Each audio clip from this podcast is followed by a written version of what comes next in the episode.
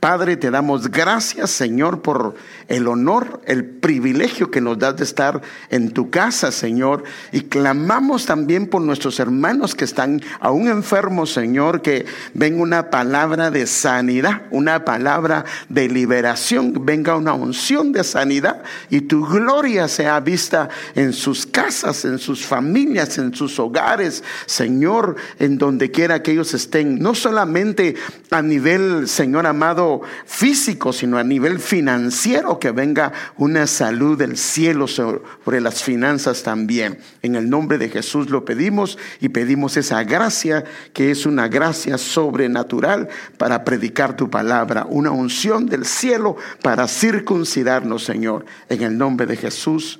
Amén. Bueno, como sabe, este año es un año de promesa, es el año de la recuperación y obvio que esto significa que vamos a recuperar lo que hemos perdido. Esa es la promesa del Señor. Y sabe usted que hay muchas cosas eh, por mencionar que necesitamos recuperar. Y si se recuerda, les di un pequeño resumen a principio de año de cuáles cosas son las que debemos de recuperar. Y déjenme verlo así rápidamente. Ahí lo puede ver usted en su pantalla. Vimos la vista espiritual, vimos la fidelidad al Señor, necesitamos recuperar la, la salud física, la dignidad del Señor en, nuestras vidas y hemos estado predicando de eso, la santidad del Señor, el lugar que el Señor nos dio en la mesa donde el Señor nos puso, la justicia que se eh, vuelva a restaurar en nosotros, la justicia del Señor, el amor por el Señor la paz del Señor, el amor fraternal, el gozo del Señor. Y mire otro que está tremendo es la prosperidad del Señor. Entonces son cosas que debemos de recuperar y que Dios quiere que recuperemos. Por supuesto, el Señor quiere llevarnos por este camino de recuperación. Y para esto hay muchas indicaciones y enseñanzas de un diseño divino y necesitamos ir a la escritura y recordar y ver en la escritura qué es lo que el Señor quiere. Porque, por ejemplo, la prosperidad, o sea, la riqueza, sin la bendición de Dios, puede volverse un dolor de cabeza, eh, puede ser un problema muy serio en la vida de nosotros. Mire cómo lo dice la escritura. En Proverbios 10:22 dice en la Reina Valera contemporánea, este dice, la bendición del Señor es un tesoro. Y en la Biblia de las Américas dice, es la que enriquece, es la bendición del Señor la que enriquece. Y dice, nunca viene acompañada de tristeza. O sea que la bendición del Señor no viene acompañada de tristeza. Y la versión Jerusalén dice, no viene acompañada de fatiga. Y la bendición TLA dice, está libre de preocupaciones. Y la versión Dios habla hoy dice, no trae dolores consigo. O sea que si es una bendición y comienza a ser un dolor de cabeza para mí, saber si realmente será una bendición. Porque de acuerdo, es que ese es el asunto. Nosotros tenemos que ir a los conceptos no del mundo, sino a los conceptos que el Señor da con respecto a lo que es una bendición, con respecto a lo que es la prosperidad. Entonces la prosperidad, perdón, la bendición del Señor, aquí lo que dice es que es un tesoro y nunca viene acompañada de tristeza, de dolor de cabeza, de preocupaciones, porque si ya hay eso, entonces habría que poner en tela de duda si esto es una bendición. Ahora, mire otra versión de este pasaje. La bendición de Yahweh está sobre la cabeza del justo. Esta es la versión Kadosh. Lo enriquece. Y la palabra esta es una palabra hebrea que es achar, que significa que lo acumula, lo hace enriquecerse, lo hace prosperar. Y no y él no le mezcla tristeza con ella. Porque si es una prosperidad, si es un enriquecimiento con tristeza, entonces no, no, no, no creo que sea algo que sea una bendición. Entonces la bendición del Señor sobre la cabeza del justo, para empezar, no depende del hombre, depende del Señor. Él es el que abre puertas, Él es el que provee en el tiempo indicado. Y si dependemos de Él y le damos a Él el lugar que el Señor le corresponde, entonces lo que va a pasar es lo que dice su palabra. Mire, este pasaje es hermoso y eso es algo que no debemos de olvidar. Porque hay proyectos que son nuestros proyectos, pero no son los de Él. Y aquí, y aquí sí hay un problema. Hay edificaciones que sí son las nuestras, pero no están en los planes de Él. Y por eso es que la escritura dice, si el Señor no edifica la casa, en vano, perdóneme, esto no lo digo yo, él le dice la escritura, en vano trabajan los que la edifican. Si el Señor no guarda la ciudad, en vano vela la guardia. No es que nosotros no debamos de edificar, ni tampoco debemos de velar, sino que lo que el Señor nos está aconsejando a través de la escritura es que cuando hagamos algo nos aseguremos que Él está en el asunto. Porque si Él no está en lo que hacemos, lo que hacemos puede a la larga derribarse o derrumbarse. Y qué triste es porque tal vez hemos invertido mucho tiempo en el asunto. Pero si el Señor está en la edificación, si el Señor vela juntamente con nosotros, entonces nos va a evitar lo que la Biblia dice a continuación en este mismo versículo, porque este es el versículo 1. Ahora mire lo que dice el versículo 2. Porque algunos en vano se levantan de madrugada se acuestan muy tarde, comen el pan de afanos, afanosa, afanosa labor. O sea que están trabaje, trabaje, trabaje y todo su fruto va a saco roto. O sea que eh, trabaje y trabaje y el problema es que se va en saco roto y cuando viene a ver al final lo que tiene es muy poco. Pero aquí dice, que aquel que el Señor edifica con él, que aquel que el Señor vela con él, pues él a su amado, al que él ama, aún mientras duerme, lo prospera. O sea que estás durmiendo y descansando y por allá hay otro que está planificando cómo te bendice porque Dios se lo puso. Y hay escrituras, hermano, bien claras con esto. Y hay un ejemplo muy gráfico que no lo iba a mencionar, pero para que vea lo que dice. Estaba Mardoqueo durmiendo, hermano. Pero Mardoqueo no sabía lo que le estaba planificando por un lado el enemigo. Y por otro lado, Dios también estaba obrando. Por eso es que es su extraña obra. A veces no le entendemos. Vino Amán, Amán se llama este, el, Amán o no, Amanda, Amán, que era el enemigo de los judíos. Y, detestaba a Mardoqueo, así dice la Biblia. Y de repente le dijo a alguien, ¿por qué no haces una horca? Y mañana pídele permiso al rey y lo ahorcas ahí. Y hizo una horca para poder ahorcar a, valga la redundancia, a Mardoqueo. Y en la mañana él se fue al palacio con, porque era muy querido por el, por el rey, para que el rey Azuero le diera permiso de poder ahorcar a Mardoqueo. Pero antes de que llegara Amán, Dios le quitó el sueño al rey. Y, el, y ese, como a veces le pasa a uno, ¿ah? solo que en vez de ponerse a ver tele, él se puso a ver las memorias. ¿ah? Pero si hubiera tenido tele o Facebook, creo que se hubiera puesto a ver Facebook o tele. Pero bueno, se puso a ver las memorias. Y de repente se dio cuenta que hubo un hombre que en una ocasión delató a dos eunucos que querían matarlo. Y él dijo, ¿y qué le recompensaron a este hombre por que evitó que me mataran? Y preguntó y preguntó, dijo, no, nadie le dio nada.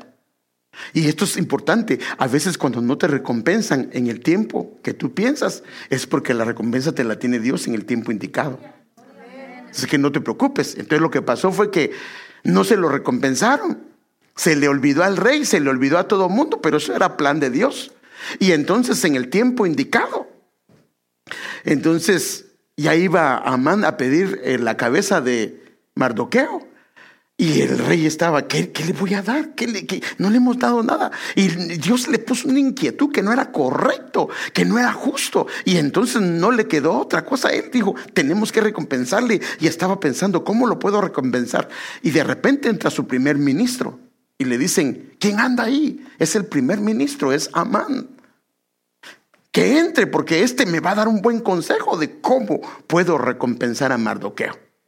Y entonces Amán a pedir la cabeza de Mardoqueo iba, pero cuando antes de que hablara le dice el rey, ¿qué, qué, harías tú? para alguien que a quien quieres agradar, alguien a quien quieres que, que, que, que esté bien agradecido, que y recompensarlo por su labor. Y él, y él pensó que para él era.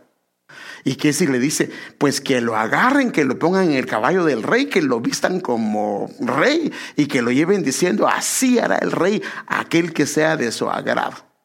Y le dice el rey, pues haz esto con Mardoqueo. Ay, Dios santo, hermano. Miren, hermano. Entonces, en lo que usted está durmiendo, Dios está preparando bendiciones hermosas. Pero si buscas la bendición sin la aprobación de Dios, lo que aquí dice es que te vas a estar afanando, cansando y al final, nada. Entonces, esto no significa que dejemos de trabajar tampoco, porque la palabra de Dios dice en Proverbios 12, 27, el indolente. Indolente significa que tiene pereza, el perezoso, en otras palabras, no asa su presa, o sea que tiene ahí la, el venado y le da pereza. Le da pereza eh, cortar los pedacitos de rochoy y ponerlo al asador. Pero dice, pero la posesión, la herencia más preciosa del hombre es la diligencia, aquel que es diligente en lo que hace. Fíjese que eso me recuerda que como con mi papá nos poníamos a construir la terraza, pero no es como ahora que llega un camión de mixto listo y echa la gran manguerota y así funden las terrazas. Antes no, bueno, en, Guatemala no era así, ahora creo ya es así. Sino antes hacíamos la mezcla o el concreto lo hacíamos en, en la calle y había que darle duro. Y yo recuerdo que mi papá, pues mi papá solo decía cositas, ¿verdad? Y decía, y a veces uno, él estaba haciéndolo, va de darle, va de eh, arreglar el cemento y uno se ponía así a verlo. Y un día me recuerdo que me dijo, ¿no sabes que de ver se murió uno? Pero por supuesto era un dicho de él, no sabes que de, de ver se murió uno. No, entonces, con otras palabras, diciendo, hey, sé diligente, porque es que a veces también uno viene y a los hijos lo pone a hacer algo. Ay, ah, no, la diligencia, qué bonito es cuando los niños, los muchachos van con esa prontitud, con esa diligencia, ¿verdad? Le agradan el corazón a uno. Amén. Bueno, entonces si tú hiciste tu labor con diligencia, te esforzaste en lo que hiciste, entonces ahora lo que te corresponde es déjaselo al Señor. Deja que Él haga la parte que a Él le corresponde, que solo a Él le corresponde. Tú, como dice la Biblia, labra la tierra y siembra. Pero la lluvia te corresponde a ti. ¿Tienes algún poder para traer la lluvia? Bueno, sí podemos orar, pero realmente la lluvia, quien decide que llueva, es Él. Entonces tú siembra, labra la tierra y siembra, trabaja, esfuérzate y deja que el Señor mande su lluvia. Y cuando manda su lluvia, entonces va a haber una cosecha. Pero aquí es donde está la diferencia, en que en aquel que ha esperado en el Señor, en el que ha descansado en el Señor, el que le ha dado prioridad al Señor en todo lo que hace, porque su cosecha va a ser muy diferente, porque el porcentaje de la cosecha es que algunos van a cosechar al 30 por uno. Sí cosecharon, pero al 30 por uno. Y otros van a cosechar al 60, o sea, el doble de lo que cosechó el primero. Pero hay otros que cosechan al ciento por uno. Padre Santo. Pero eso no depende del hombre, eso depende de Dios. Esto realmente es una bendición de Dios. ¿Por qué? Porque los tres sembraron lo mismo, pero la bendición estaba especialmente sobre uno y a él se le dio el 100% de su cosecha. Tal vez usted se puede estar preguntando, ¿será posible una cosecha de 100%? Pues sí, definitivamente, sí, porque la Biblia dice que Isaac, que significa risa, sembró y él cosechó al ciento por uno. Déjeme enseñárselo. Isaac, o sea, y aquí está la cosa. No dice que era un hombre amargado porque su nombre, su carácter significa risa, uno que ríe, uno que tiene gozo, o sea que está haciendo aquello con gozo, hay alegría en su corazón, no hay un afán, sino que hay una alegría en su corazón. Él sembró aquella región y ese año cosechó a ciento por uno. Ahora, ¿por qué cosechó a ciento por uno? ¿Qué dice ahí? Porque el Señor lo había bendecido. Y hermano, y obvio que, ¿sabe qué dice la Biblia si lee la historia? Que él se enriqueció, ya era rico, pero se enriqueció y ese, claro, generó envidia en otros. Entonces así Isaac fue acumulando riquezas hasta que llegó a ser muy rico. La versión 1960 dice, y fue prosperado. O sea, una prosperidad de Dios que viene de una manera diferente. Entonces cuando el Señor abre puertas, y nos bendice, hermano, nadie se puede oponer. Porque el Señor da orden y cuando el Señor da un decreto, perdón, cuando el Señor da una orden, el hombre solo hace decretos para que se haga conforme el Señor lo dice. El mismo salmista David dice en Salmo 21.3 que Él le sale al encuentro a su amado con bendiciones de bien. Le sales al encuentro con bendiciones de bien. También dice la Biblia en el Salmo 23.6. Mire cómo lo dice la versión textual. Ciertamente el bien y la misericordia me escoltarán. Otras versiones dice, me seguirán todos los días de mi vida y en la casa del Señor moraré por largos días. O sea que cuando el Señor decide bendecirte, la bendición, la prosperidad del Señor comienza a venir. Entonces, después de esta pequeña introducción, que no sé ni cuánto tiempo llevo, quiero decirles el tema que yo quiero tratar. Y creo que primero Dios lo vamos a hacer una temática, lo vamos a estar viendo varios miércoles. Y es el camino hacia la verdadera prosperidad. El camino hacia la verdadera prosperidad. Y perdón, pero algo me pasó. Este no, aquí está. Este es, mire, este está más bonito. ¿eh? El camino hacia la verdadera prosperidad. Ahora ahí ve un hombre que viene y hay dos caminos. Y ese es el asunto. Y aquí viene el dilema del hombre que siempre hay caminos para escoger. Ahora, el camino de Dios no necesariamente es el más corto, ni es el más cómodo. Porque por eso es que la Biblia dice que hay camino, por ejemplo, hay camino, el camino ancho, ¿a dónde lleva? ¿Sí o no?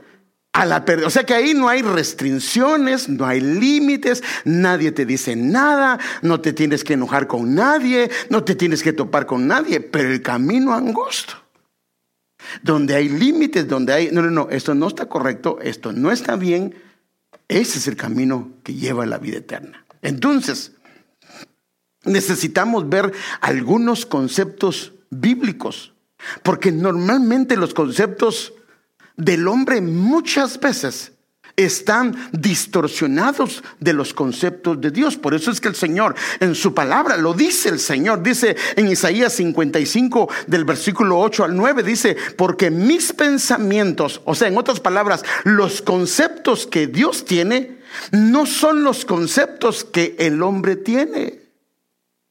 Y ese es un problema porque nosotros a veces queremos ver las cosas de Dios con los parámetros terrenales y no necesariamente son así. Tal vez tienen algo de verdad, pero muchas veces esas verdades están distorsionadas porque el hombre fuera de Cristo, hermano amado, se ha distorsionado y tiene sus maneras que no necesariamente son como a Dios le agrada.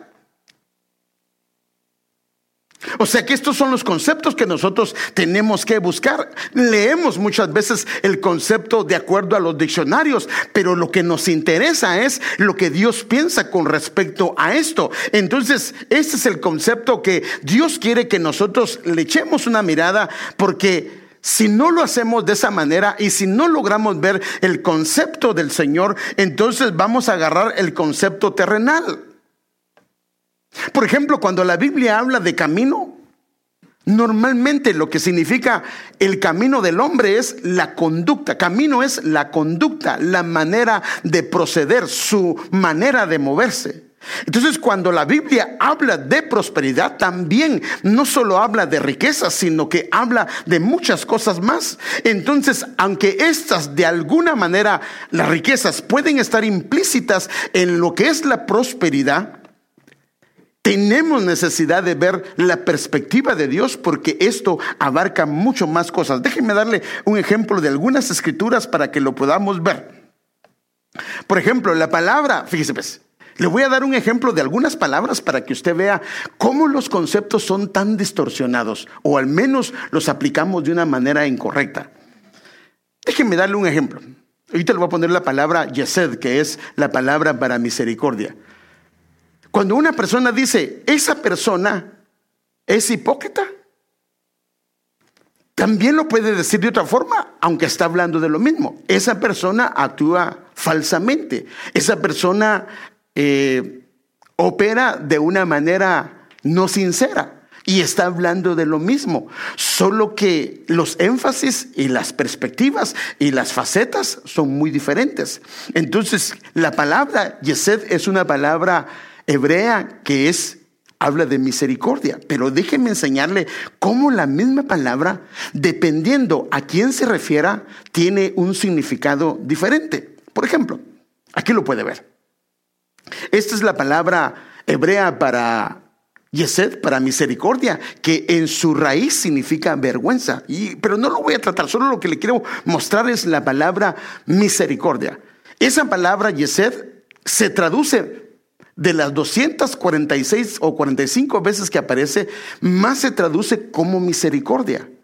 Pero hay partes donde se traduce como lealtad, como bondad, como eh, obras piadosas o como compasión. Ahora, esta palabra se traduce de esa manera. ¿Por qué? Porque tiene diferentes significados dependiendo a quién se dirige. Déjenme darle un ejemplo. Por ejemplo, mire, pues, esa palabra Yesed si se refiere de Dios hacia el hombre, significa misericordia y amor fiel. O sea, mire cómo una palabra, su concepto puede variar dependiendo a quién se dirija, dependiendo de quién se está hablando. Esto lo que le dicen es dependiendo el sujeto o dependiendo el sustantivo. Ya me recordé de una canción de Ricardo Arjona. No, pero reprendo todo eso, hermano. Fíjese, fíjese. Pero si se refiere del hombre, esa misma palabra Yesed, del hombre hacia Dios, es obvio que el hombre no va a tener misericordia de Dios. ¿O sí? No. Entonces esa misma palabra cuando se refiere de Dios para el hombre es misericordia y amor fiel, pero cuando se refiere del hombre hacia Dios se relaciona con la palabra fidelidad. Mire, una misma palabra tiene diferentes significados dependiendo cómo se esté usando y quién la esté usando. Y cuando se refiere en la relación entre los hombres, se refiere a misericordia, bondad entre los hombres. O sea que el hombre con el hombre puede tener misericordia, puede eh, operar en bondad, pero también puede, se refiere a la lealtad entre un ser humano y otro ser humano, entre un esposo y una esposa, entre un padre y un hijo, hablando de la humanidad.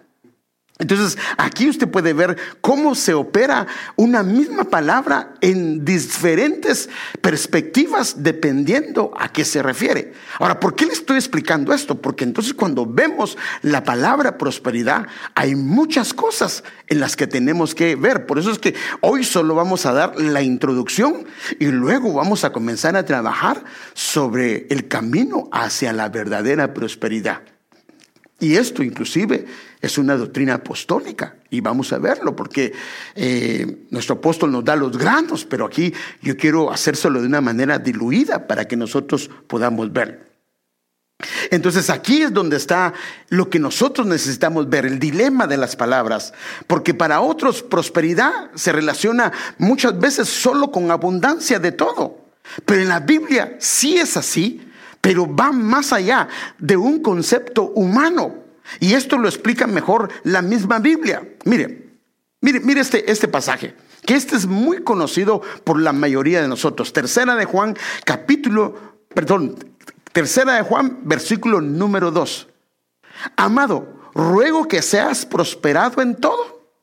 Pero mire cómo dice, debes de ser prosperado, pero mire cómo lo dice así como prospera tu alma. O sea que nosotros buscamos la prosperidad, pero no necesariamente la prosperidad interior. Ahora, si hay una prosperidad exterior y una prosperidad interior, entonces esa persona se va a mantener con salud.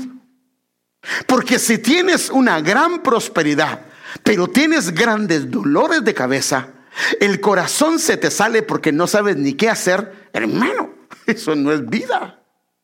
Que comenzaste cuando agarraste el negocio, empezaste con mucho pelo y ahora tienes que usar peluca. Pero ha sido una bendición. ¿Qué bendición si ya se te cayó hasta el pelo y ya solo te quedan tres dientes? No, no, no. Bueno, eso no va, porque ahora se puede poner placa uno, pero a lo que me refiero yo, hermanos, es que aquí la, prosperidad como el Señor la ve es que debe de ir vinculada con la prosperidad interna, con el crecimiento interno. Ahora, mire cómo lo dice otro pasaje, otra versión. Querido hermano, oro para que te vaya bien. La parte que dice que seas prosperado dice que te vaya bien en todos tus asuntos. Ahora, aquí hacen un intercambio, dice, goces de buena salud, así como prosperas espiritualmente. O sea que si hay una prosperidad espiritual interna, la prosperidad material no va a añadir tristeza con ella. Y esa es la clave. Porque hermanos, ¿No es eso lo que anhelamos? Ser prosperados, sí, todo mundo lo anhelamos, pero que no sea un dolor de cabeza. Imagínate, imagínate que tu esposo comienza a trabajar, comienza a darle duro y comienzas ahora a tener un carrito nuevo, una casita nueva, y ahora tu esposo nunca lo miras en casa. O a tu mamá ya no la ves, no la disfrutas. O tus hijos no le logra ver. Entonces, ¿qué precio tuviste que pagar? Entonces, esta manera de ser prosperado es el diseño de Dios para el hombre y para la mujer. Pero el problema es que el hombre no siempre lo ve así. O sea que si el hombre crece en su interior y crece lo espiritual, entonces lo material no ocupará un lugar que no debe de ocupar. Porque la Biblia dice que lo que esté, la Biblia sí lo dice, hermanos, donde esté vuestro tesoro, estará vuestro corazón. O sea que si, si mi tesoro está en las riquezas, mi corazón está ahí y nadie puede amar a los señores. Pero si Dios me bendice, me da riquezas, pero mi corazón está con Él, si en caso un día por alguna razón pierdo las riquezas, no me voy a molestar con él. Ni, hermano, ha habido gente que se ha suicidado cuando ha perdido una condición económica que ha tenido, porque su corazón estaba allí. Si su corazón hubiera estado con el Señor, sí le hubiera dolido, porque tampoco no es, le va a doler. Pero siete veces cae el justo y siete se vuelve a levantar. Entonces nosotros debemos de buscar las cosas de arriba, sin olvidarnos también que estamos sobre la tierra y también necesitamos las cosas de la tierra. Entonces, mire cómo lo dice Eclesiastés. Eclesiastés 5, 19. También es algo bueno recibir riquezas de parte de Dios. ¿Es bueno o no es bueno? Sí. Y la buena salud también. O sea que aquí lo que dice es que riquezas, pero también la buena salud para poderlas disfrutar. Imagínese, imagínese. Hermano, perdóneme lo que le voy a decir, pero todo eso, yo he conocido gente. Por lo menos recuerdo una persona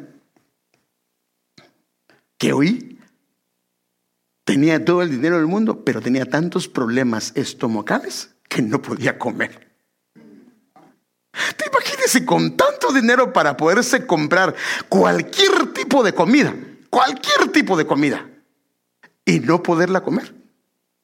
En cambio nosotros, hermano, que sean los huesitos, nos los chupamos, hermano amado, ahí con los dientes, con el colmito que tenemos ahí, quitamos hasta lo último, hermano. Frijoles, tenemos estómago de sopilote, hermano, porque todo comemos, hermano, y no nos hace mal. ¿O no? Ay, ay, ay, estómago de pilote también. No, no nos hace mal. Y, y, hermano, lo que le pongan lo disfruta. Eso es lo hermoso. Entonces, también es algo bueno recibir riquezas, pero también la salud para disfrutarlas. Disfrutar del trabajo y aceptar lo que depara la vida. Estos son verdaderos regalos de Dios. O sea, si solo hay riquezas o hay prosperidad, pero no hay salud, esto no es vida. Ahora, mire Salomón, el mismo Salomón lo explica de esta manera. Presta, eh, Eclesiastés 7, 18 en la versión Nueva Traducción Viviente. Presta atención a estas instrucciones. Porque todo el que teme a Dios, mire que dice, todo el que teme a Dios, evitará caer en ambos extremos. Porque algunos se van a la parte espiritual y se les olvida que también sus hijos y su familia quieren disfrutar algunas cosas. Y otros se van a lo material y se olvidan de lo espiritual. Y ambos extremos no son buenos. Déjenme darle un cuadrito. Entonces aquí tiene, está el Señor y están dos extremos. Las riquezas, lo material y están las cosas espirituales. El problema de una persona que agarra el extremo espiritual, no digo que no busquemos al Señor. Por ejemplo, le dice su papá y su mamá, o le dice el hijo, papi, ¿será que podemos ver una movie? Es pecado. Las únicas que no son pecado son las de Jesús, y eso sí. Pero papá, es que eh, usted no ha oído de, de los Avengers. ¿Quiénes son esos? Yo reprendo todo eso. Ay, hermano. Pero papá, si, yo quiero ver a Thanos, reprendo a Thanos. Y hermano, ¿te imaginas, hermano? No. También los hijos quieren ver una su película de vez en cuando. Ahora, si él está prendido todo el día en la televisión, ahí tiene que tener problemas. Entonces, creo que debe de haber un balance.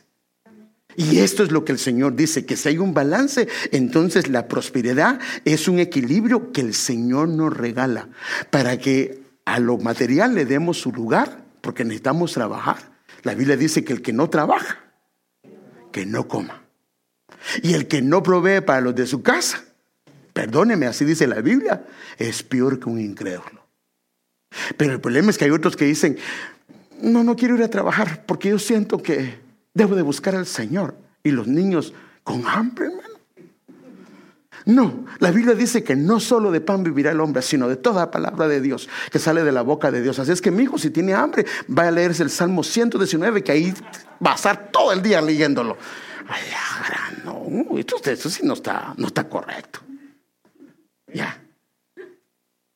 Imagínese que usted ponga a sus hijos a ayunar una semana completa. No. Bueno, pero ese es otro rollo. Bueno, aquí, necesitamos ver algunos términos y conceptos de esto. Entonces, fíjense, pues, ¿cuál es la diferencia entre riqueza y prosperidad? Y aquí es donde tenemos que ir viendo, porque a veces le tiramos solo a la riqueza. Y está bien, Pero el problema es que solo la riqueza sin una prosperidad interior va a ser problema. Entonces la riqueza y la prosperidad de alguna manera están relacionadas. Pero sí hay una diferencia entre las mismas, entre lo que es riqueza y prosperidad. Y esto especialmente lo podemos ver en los significados de las dos palabras. Por ejemplo, ¿cuál es la definición de riquezas? Las riquezas es la abundancia de dinero o de bienes de valor. Esa es una definición. La otra es, la riqueza es la ganancia que se ha obtenido de objetos o bienes materiales. También la riqueza es, hablando de una persona, una persona rica es una persona que posee grandes sumas de dinero, bienes y prosperidad. Pero acuérdense, el hecho que sea rico no significa que disfrute de sus riquezas. Porque Eclesiastés, vamos a verlo más adelante, habla de un hombre que trabaja, trabaja y no se pone a pensar para qué trabaja, porque ni siquiera tiene heredero y nadie va a quedar y no disfruta lo que está trabajando. Y a le habla que es un mal, es un mal. Entonces, la riqueza no necesariamente es un concepto que le agrada al Señor si está aislado de una prosperidad interna. El problema es que cuando nuestro corazón va en pos de las riquezas, podemos caer en este peligro. Ahora, la definición de prosperidad es otra. Mientras la riqueza se define como el estado de tener posesiones de valor o dinero en abundancia, la prosperidad es un estado que define un bienestar general. O sea que hay un bienestar pero hay una salud. Cuando se habla de los orígenes de la palabra prosperidad, entonces aquí se remonta a dos palabras, una palabra latina que significa prosperare, que significa la causa de ser exitoso o ser feliz o alguien que es feliz. Entonces la prosperidad, cuando la comenzamos a ver, incluye los factores que son una calidad de vida, una salud y una felicidad en los bienes que se tiene. El rico no necesariamente tiene salud. El que es prosperado es feliz en lo que hace, está contento, no ha perdido el gozo del Señor. Entonces nosotros sabemos, especialmente por la escritura, que hay ricos que no son felices. Y eso está claro en la escritura, hermano. El ejemplo lo da el mismo Salomón y déjenme enseñárselo. En Eclesiastés 6.1 dice, he visto otro mal terrible bajo el sol que pesa tremendamente sobre la humanidad. Eso lo dice Eclesiastés 6.1. He visto otro mal terrible bajo el sol que pesa tremendamente sobre la humanidad. Y mire cómo lo dice. Dios le da a algunos mucha riqueza. Mire qué tremendo. Ahí está, ahí está bonito, ¿no? Honor y todo lo que pudieran desear. Pero luego no les dan la oportunidad de disfrutar de esas cosas. Se mueren y algún otro, un, extraño, termina disfrutando de toda esa abundancia. Eso no tiene sentido. Eso es una tragedia terrible. O sea que no es eso lo que el Señor quiere para nosotros. Pero eh, eh, Salomón que había inspeccionado, que había evaluado lo que pasaba en el mundo, dice, esto es un mal terrible. Que le dieron honor, le dieron riqueza, le dieron posesiones y ha adquirido todo lo que ha deseado su alma, pero no ha disfrutado de nada de lo que ha agarrado. Entonces, por eso es que el Señor lo que anda buscando para nosotros es una prosperidad al diseño de Dios. Por eso es que hay un camino, un camino diseñado por el Señor. Porque si no, el alma puede, hermano amado, cambiar. Por, eso es que hay gente, hermano, que Dios la ha bendecido. O tal vez, no sé, no sé si la ha bendecido o la ha probado. Y lo que ha pasado es que antes eran fieles y ahora ya no son fieles porque ahora, ah, mm, ah, hermanos, que no puedo ir porque no hace que se entren en mi casa, hermano. Antes no tenían casa, ahora tiene una gran casa y ahora tiene miedo que se le puedan entrar y por eso no quiere venir a la iglesia. Es que hasta que ponga alarma, hermano. Si Jehová no vela, en vano vela en la guardia. Entonces fíjese lo que dice este pasaje. O dejen enseñarle esto para que vea qué puede pasar en el alma cuando no prospera juntamente eh, con lo que el Señor da. Por eso es que el Señor muchas veces no nos ha dado aún porque nuestra alma no ha crecido. Porque el problema es que si el alma no ha crecido, inclusive nos podemos apartar del Señor. Ay, hermano, ¿cómo nos vamos a apartar si seríamos agradecidos? Bueno, solo que sea diferente al pueblo que la ha tenido, porque la Biblia dice en Isaías, crié hijos y los engrandecí. ¿Y sabe qué dice después? ¿Sabe qué dice? Y ellos se rebelaron en contra de mí. O sea, los crió, los engrandeció y se rebelaron. ¿Por qué? Porque su alma no había prosperado. Entonces, si el interior no prospera, no crece, las riquezas se pueden convertir para el alma en un serio problema. Pueden comenzar a tener conflicto y angustia, porque ahora, antes, le, pongo un ejemplo muy sencillo. Uno anda con un su carrito viejito, que ya parece hoy a despeltrar, que por todos lados tiene, tiene despeltes. Yo le hago una pregunta. Entra usted a un mall, va a un mall y, se preocupa que si alguien se lo toma, pues este ya tiene 300 que le agreguen uno más. Ni y ni se fija cuando sale si se lo toparon o no. Pero agarró un carro nuevito y no encuentra parqueo porque anda buscando un lugar donde sea de un tráiler porque no quiere dejar cerca. Es que algunos son tan abusivotes que cuando abren su puerta ni se dan cuenta. Y tal vez usted mismo ha sido así, ¿verdad?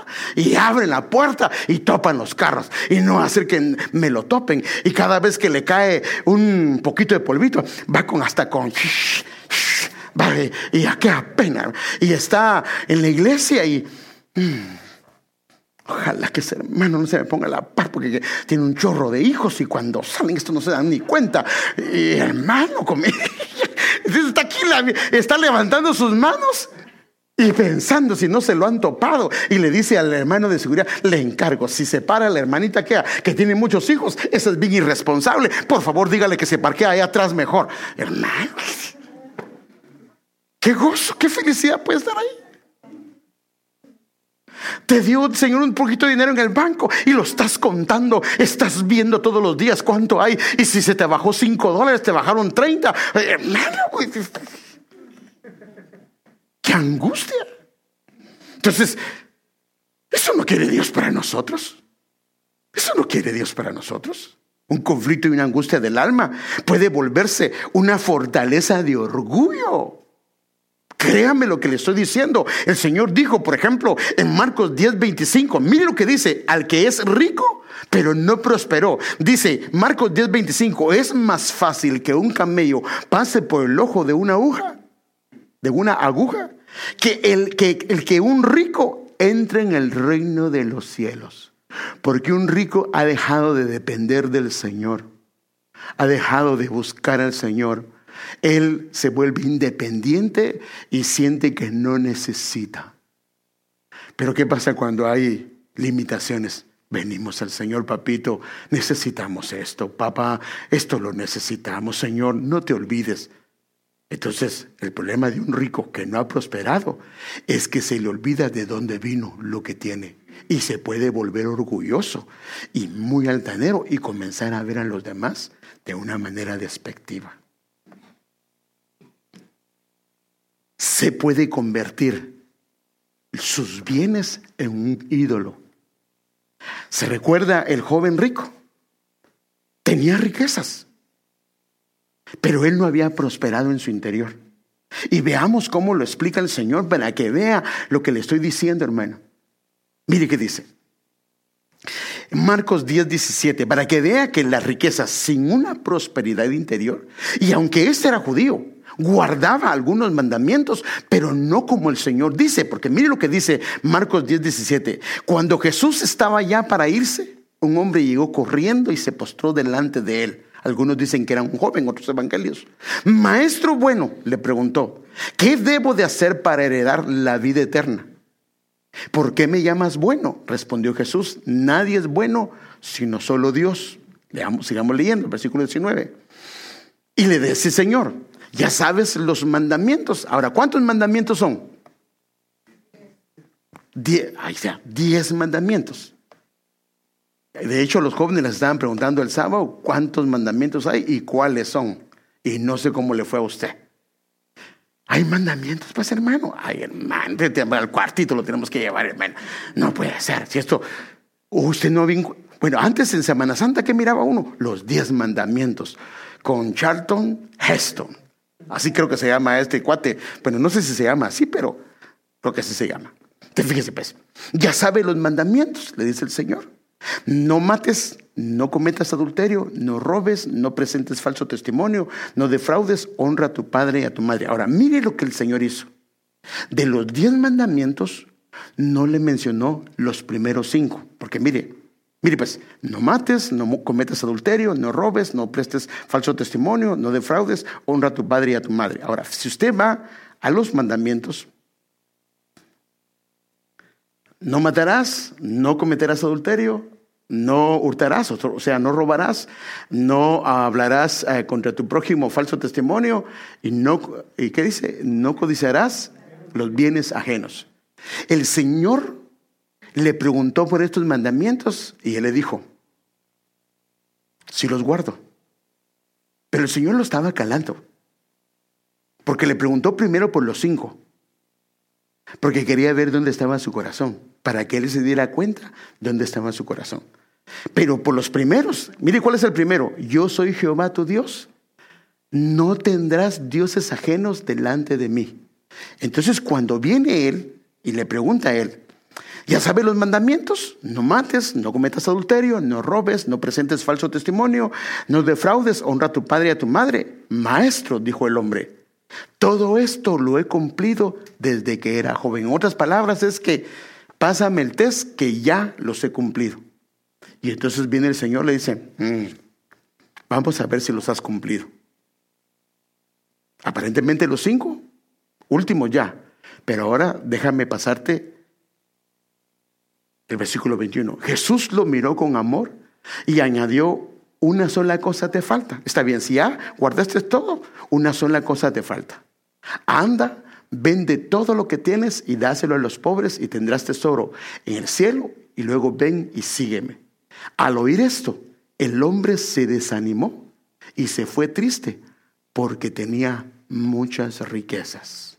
O sea que el Señor lo que le estaba mostrando es, tu problema es que tu Dios son las riquezas. Me dices que has guardado todos los mandamientos. Y él lo dejó. Pero sabes que el primero, donde dice, no tendrás dioses ajenos, no lo has cumplido. ¿Será que cumplió los demás? No lo sé. ¿Será que los había cumplido? No lo sé, porque el primer mandamiento es, no tendrás dioses ajenos. Y las muchas riquezas lo habían hecho a él y se habían convertido en un Dios. O sea que cuando un alma no prospera, un interior no prospera juntamente con lo que agarra o con las riquezas, se puede convertir en un Dios. Y si se convierte en un Dios, entonces el Señor dice, es más fácil que pase un camello. ¿Sabe a qué se refiere una aguja? Una aguja es las que las madres usan para coser eh, un pantalón. Lo que está diciendo es, es imposible que un rico pueda entrar en el reino de los cielos. Claro, para Él todo es posible, pero humanamente es imposible porque Él no necesita de Dios. En cambio, el que ha prosperado su interior, aún en medio de las riquezas, Él sabe que depende de Dios. Mire que decía David, Señor, todo lo recibido de tu mano, de ti procede. ¿Sabe por qué no diezmamos? Miren, ¿Por qué es que a la gente le cuesta diezmar? Bueno, no iba a hablar del diezmo, pero bueno. ¿Por qué es que, ya porque habló el hermano Rolando, pero ¿por qué es que le cuesta a la gente diezmar? Porque lo que ha hecho, para él, él lo hizo. Y a él le costó.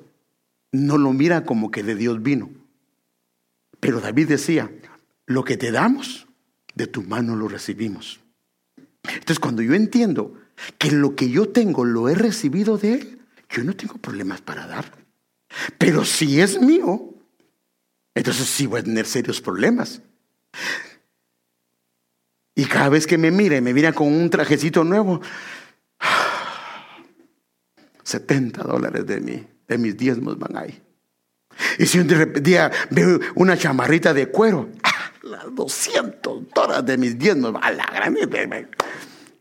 Y vea a mi patojo con sus zapatitos bonitos. Ahí van mis diezmos y mis ofrendas. A la. Entonces, entonces lo que lo, se lo dio al hombre. Entonces, no, hermano, no es así. Entonces, en este caso, las riquezas sin una prosperidad interna es un problema. Pero bueno,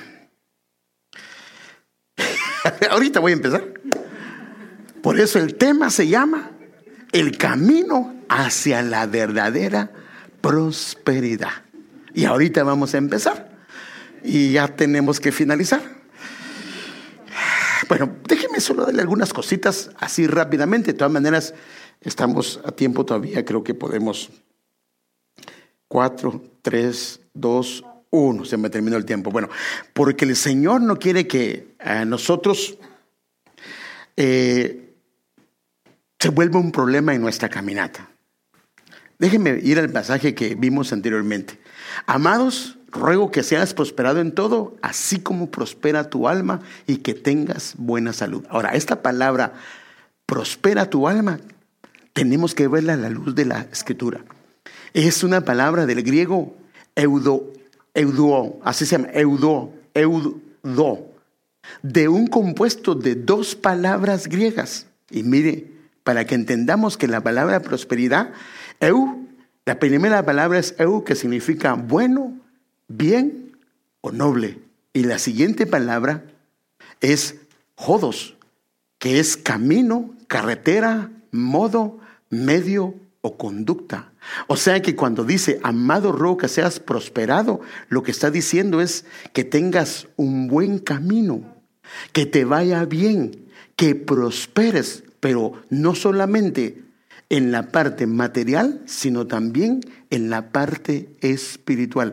Entonces la palabra prosperidad, de acuerdo al concepto bíblico, es cuando el camino es bueno, cuando hay felicidad, cuando hay gozo, cuando hay alegría, si hay afanes, si estás cansado, si te peleas. Entonces, mm, mm.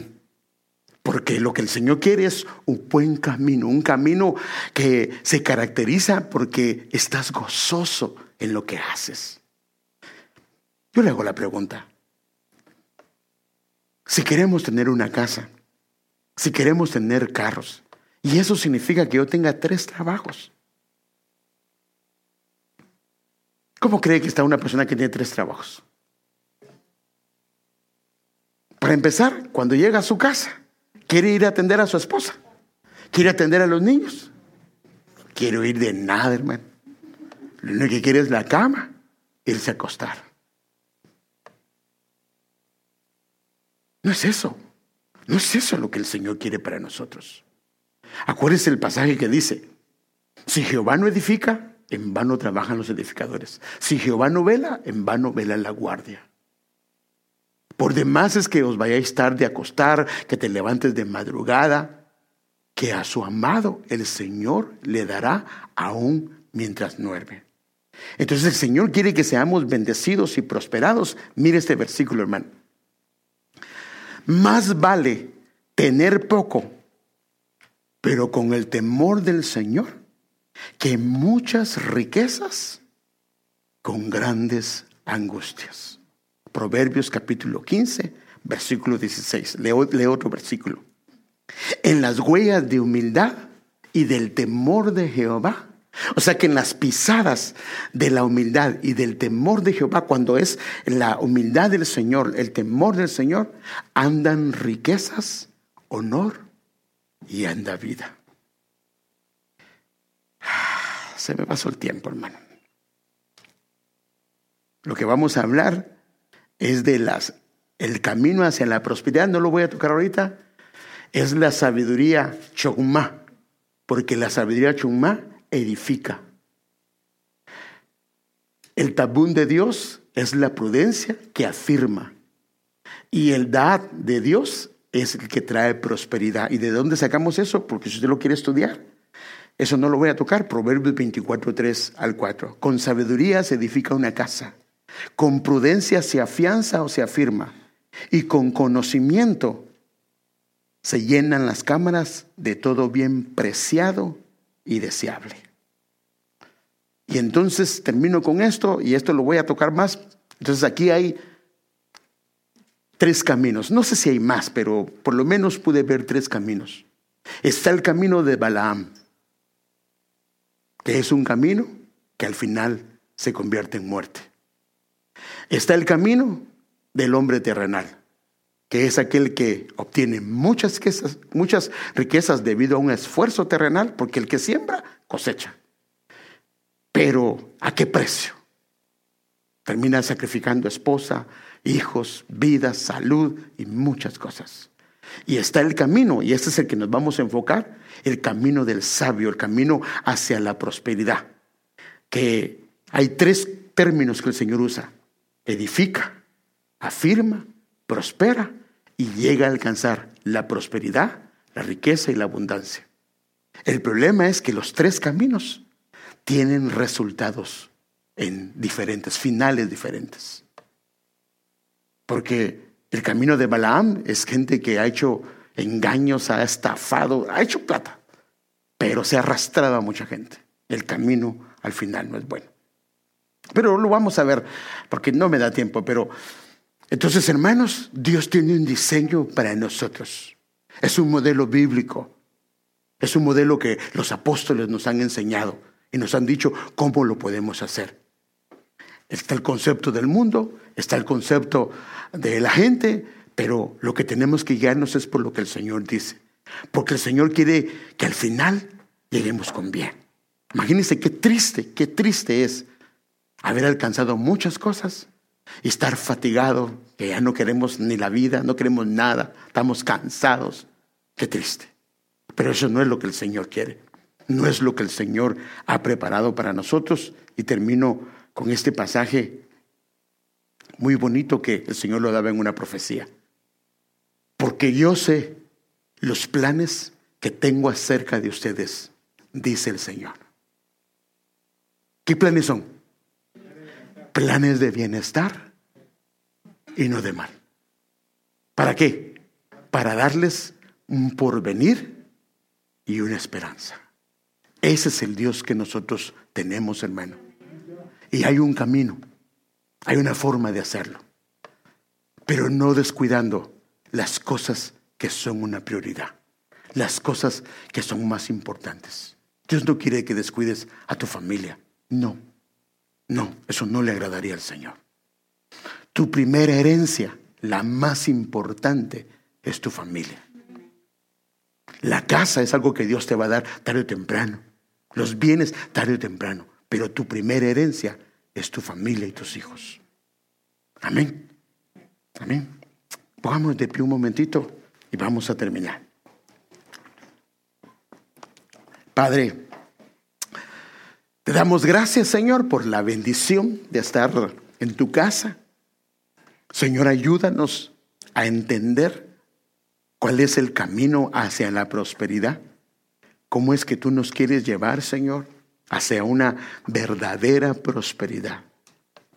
Señor, que seamos sencillos y humildes y que tomemos tu camino, el camino que tú has diseñado para nosotros, el camino que tú has trazado para que nos vaya bien, para que seamos prósperos. Señor, por favor, que entendamos que todo lo hiciste hermoso en tu tiempo. Señor, no permitas que tomemos cosas fuera de tu tiempo. Señor, no lo permitas, Señor. Ayúdanos a entender los tiempos, a comprender los tiempos, Señor. No queremos, Señor, un camino donde perdamos la paz. No queremos un camino donde sea un camino que terminemos defraudando a nuestra esposa, a nuestro esposo, o abandonando a nuestra familia. No queremos ese camino, Señor. Queremos el camino que tú has diseñado y que está revelado en tu palabra. Ayúdanos a acomodarnos a tus planes, a Señor encaminarnos en tu camino. Haz barbecho en nuestro corazón para ir, Señor, en pos de lo que tú quieres, Señor. Por favor, ayúdanos, Señor. Danos esa gracia abundante, Señor, y permítenos, Señor, sí trabajar, sí con diligencia, esforzarnos, pero entender que hay algo que solo proviene de ti, Señor, que solo proviene viene de ti, Señor. Y permítenos, Señor amado, no cambiar nuestras prioridades, Señor, no cambiar las cosas que de antaño, de antiguo, Señor, sabemos, Señor, sino ayúdanos, Señor, a encaminarnos, Señor, por el buen camino, el camino de la prosperidad, Señor, pero de acuerdo a tu diseño, Señor. Ordena nuestros deseos, ordena nuestros corazones, ordena nuestros pensamientos, Señor para que vayan acorde a lo que tú quieres, Señor. Padre, ayúdanos, Señor. Si nos hemos salido del camino, endereza nuestro caminar, endereza nuestros pasos, Señor, y ayúdanos, Señor, a encaminarnos, por favor, Señor. Padre, esta es una iglesia que te ama, que hay familias que te aman, Señor. Por favor, guarda nuestro caminar. Vela, Señor, sobre nuestros pasos, Señor, y ordena nuestro caminar. Señor, si se ha salido un paso, ayúdanos a retomar el camino, Señor, para que hagamos las cosas bien, para que los resultados al final sean hermosos, preciosos, Señor. Por favor, en el nombre de Jesús lo pedimos. Lleva a tu pueblo con paz, lleva a tu pueblo con gozo. Mira este pueblo fiel, Señor, que respondió al llamado, Señor, para venir a adorarte, para venir a bendecirte Señor. Llévalos con gozo y con paz, Señor, que descansen, que reposen, Señor, que les renueve sus fuerzas esta noche, Señor, de una manera sobrenatural. Visítalos de una manera sobrenatural, Señor, que en sus camas, Señor, tu gracia, Señor, tu palabra, Señor, sus oídos sean abiertos y destapados, Señor amado, y tu nombre sea glorificado. En el nombre de Jesús lo pedimos, Señor, y damos las gracias. Lleva con bendición a tu pueblo.